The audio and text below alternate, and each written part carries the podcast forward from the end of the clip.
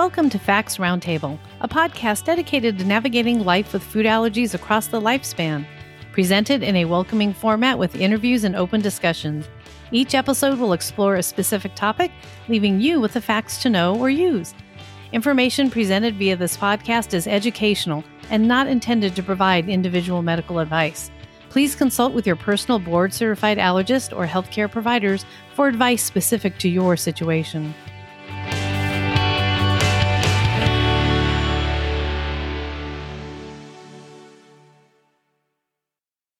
Everyone. I'm Caroline Moassessi, and I am your host for the FAACT Roundtable podcast. I am a food allergy parent, advocate, and the founder of the Grateful Foodie blog, and I am FAACT's Vice President of Community Relations. Before we start today's show, I would like to thank ARS Pharmaceuticals for their very kind support of FAACT's Roundtable podcast. In honor of Food Allergy Awareness Month, we're sharing shorter and razor focused podcasts on a specific topic. Today, we are taking a deep dive into the art of saying no when you are supporting yourself or a loved one living with food allergies. FAACT's Vice President of Education, Kristin Osborne, explores the importance of saying no and offers a few situations when a firm yet loving no is needed. Welcome back to FAACT's Roundtable podcast, Kristin. Today's conversation is so important, and I'm so glad you're here with us because you always give not only just really amazing information, but you always leave me inspired. After every single podcast, I get all excited that I'm going to go do something, and I'm just so happy you're here today to help us explore the word no. Thank you, Caroline. I always appreciate having the opportunity to sit and talk with you and help others with their food allergy journey. So thank you for that compliment. I appreciate it. Oh, you're very welcome. You know, we're all in this together. So, now before we dive into our conversation today, let's bring listeners up to speed on you. Please share with listeners a little bit about yourself and then your history with the word no. Well, food allergies for our family is pretty much a top priority. There are five of us, and of the five, four have one or more of the top nine allergens. So in our home, we avoid dairy, wheat, egg, peanuts, tree nuts, shellfish, fish, and that leaves us with soy and sesame. So many times when I talk to people about food allergies, they immediately ask, What do you eat? or how do you eat or what can you eat? And I tell them I eat everything. We eat everything that you eat. It just is made with a couple different ingredients and may taste just a little different, but we eat every day. We're still living. But with my family, I found that over the course of our food allergy journey, I've had to say no quite often. And no is just there to protect our health, to protect my children's mental well being and also to protect the sanctity of our rules and our guidelines to keep them safe. So, no is a very important word. And over the years, I've had to learn to be more assertive with saying no because sometimes I feel or I felt that no was something that I didn't have the power or the ability to say. But now I say it all the time with, with free will and inhibition. Now, I once heard that saying no is saying yes, and I want to say I heard that from you, actually. Can you explain then how that applies to life with food allergies? Absolutely. Learning to say no is incredibly empowering, especially when it comes to managing food allergies. When you have a food allergy, it's important to be assertive and set boundaries in order to protect your health and your well-being or that of your child. For example, saying no to a food that you're allergic to is a way of saying yes to your own safety and your own health. And it may be difficult to turn down food that others are offering, especially in social situations where food is often a centerpiece. You may want to appease them or thank them for what they've done, but you know as a person or you know as a parent that you can't eat that because it will make you unwell. So Noah saying yes in that instance to your safety yes to your health and yes for your ability to kind of empower yourself then and in the future when navigating conversations and tricky situations like that. So now, as a serial people pleaser that I am, what makes it so hard to say no to families and friends and coworkers or even people of authority? I just, you know, I pause and I have a hard time with it. And I'm sure my listeners can relate to that as well. Well, a lot of times when we have to say no, we get uncomfortable because we don't want to disappoint the other party or the other person. Maybe it was grandma made her special signature dish or something else that someone created for us out of love. And unfortunately, we can't consume that. So I think sometimes we feel a little um, apprehensive to disappoint them or hurt their feelings, but also understand when you are telling someone no you're saying I can't have that because it harms me. So it could be maybe that person doesn't understand or just needs a little bit more education about the fundamentals of having a food allergy. And then saying no again offers that education and offers the ability for you in the future to say yes to certain things. Cause maybe then instead of making their signature dish, they go out and they find something that's safe for you to eat so you can participate with them as well. So a lot of times we're, I know when I talk with my son, he tells me that he feels a little intimidated or he used to feel a little intimidated to say no because he didn't want to hurt anyone's feelings. But I told him that he needed to prioritize his health first over other people's feelings. And the person who was on the receiving end of no would understand ultimately. So it's definitely a lesson learned. And like you said, saying no to someone or saying no to something is saying yes to yourself, saying yes to your safety, saying yes to your health, and saying yes to empower you each other time. Because there are a lot of tricky situations that you may encounter when you say no, such as dining out at a restaurant or attending events where food is served. But you have to be clear and assertive about your needs, and you can work with others to find safe options and avoid the allergens that you need to. Such wise words. Now, do you have any examples of a time that maybe you have felt uncomfortable saying no, but then the situation turned out fantastic? Throughout our food allergy journey, there have been numerous occasions where I've said no and the situation didn't turn out so well, but there also equally have been situations that turned out to be a wonderful experience.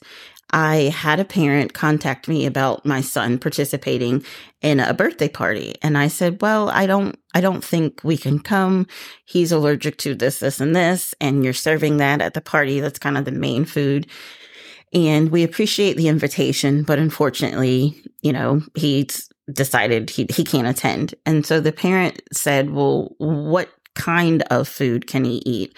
And I gave her a list of things that he could eat. And because she wanted to include him, because her son really enjoyed having my son as a friend, they went and made sure that everything at the party was consumable for my child and also benefited anyone else at the party that had an allergy. So saying no to an invitation actually opened up a great educational experience.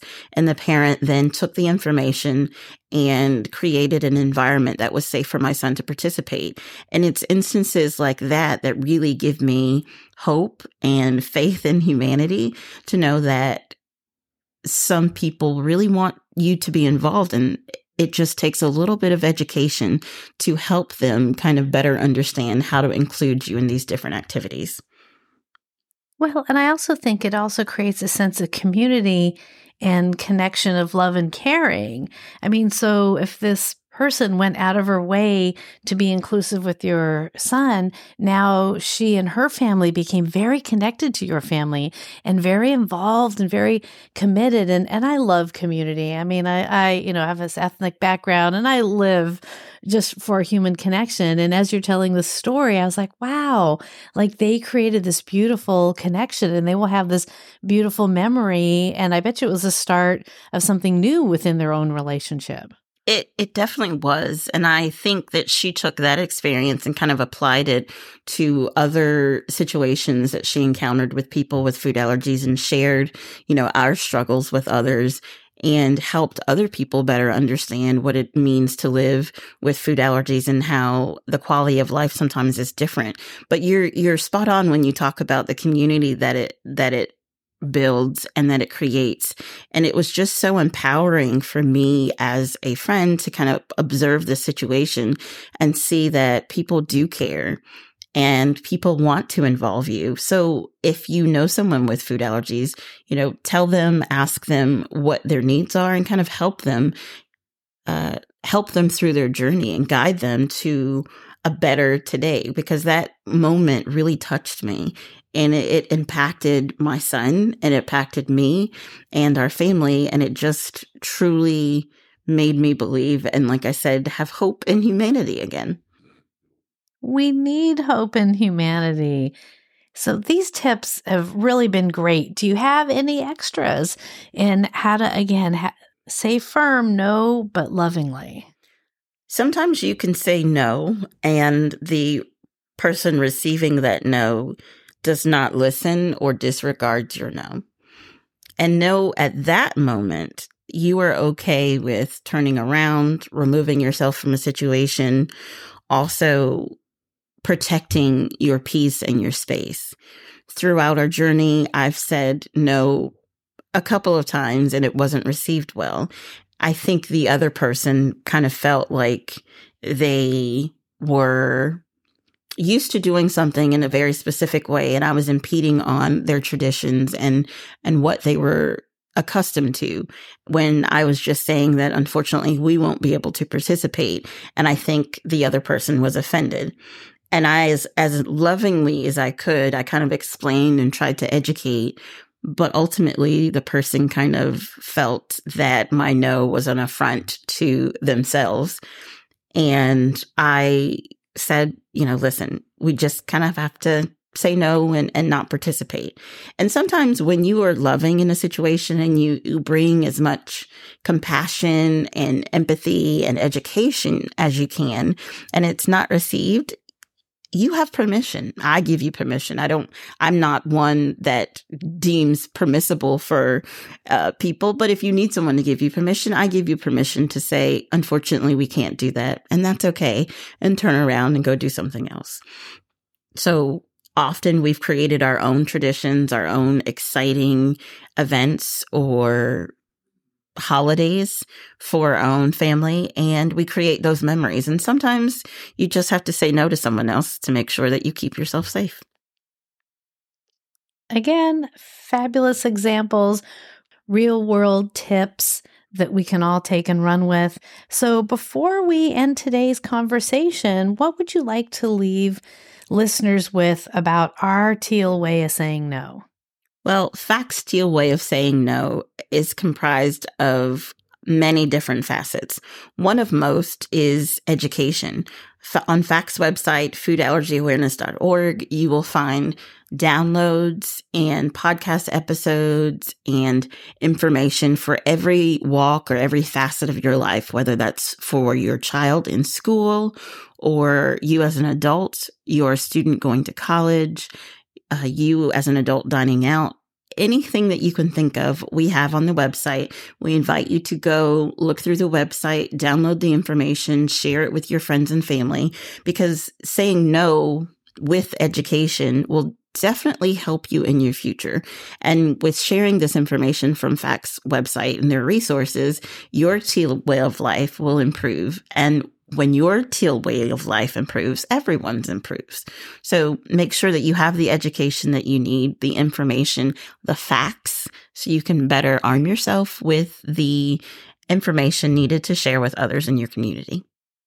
Kristin, once again, an amazing conversation with all sorts of real great actionable tips. And I love, again, how you share your personal stories because we can all relate. Thank you so much for your time today. You're welcome, Caroline. We'll be seeing you again on FAACT's Roundtable Podcast. Before we say goodbye today, I just want to take a moment to pause and say thank you to ARS Pharmaceuticals for their kind sponsorship of FAACT's Roundtable Podcast.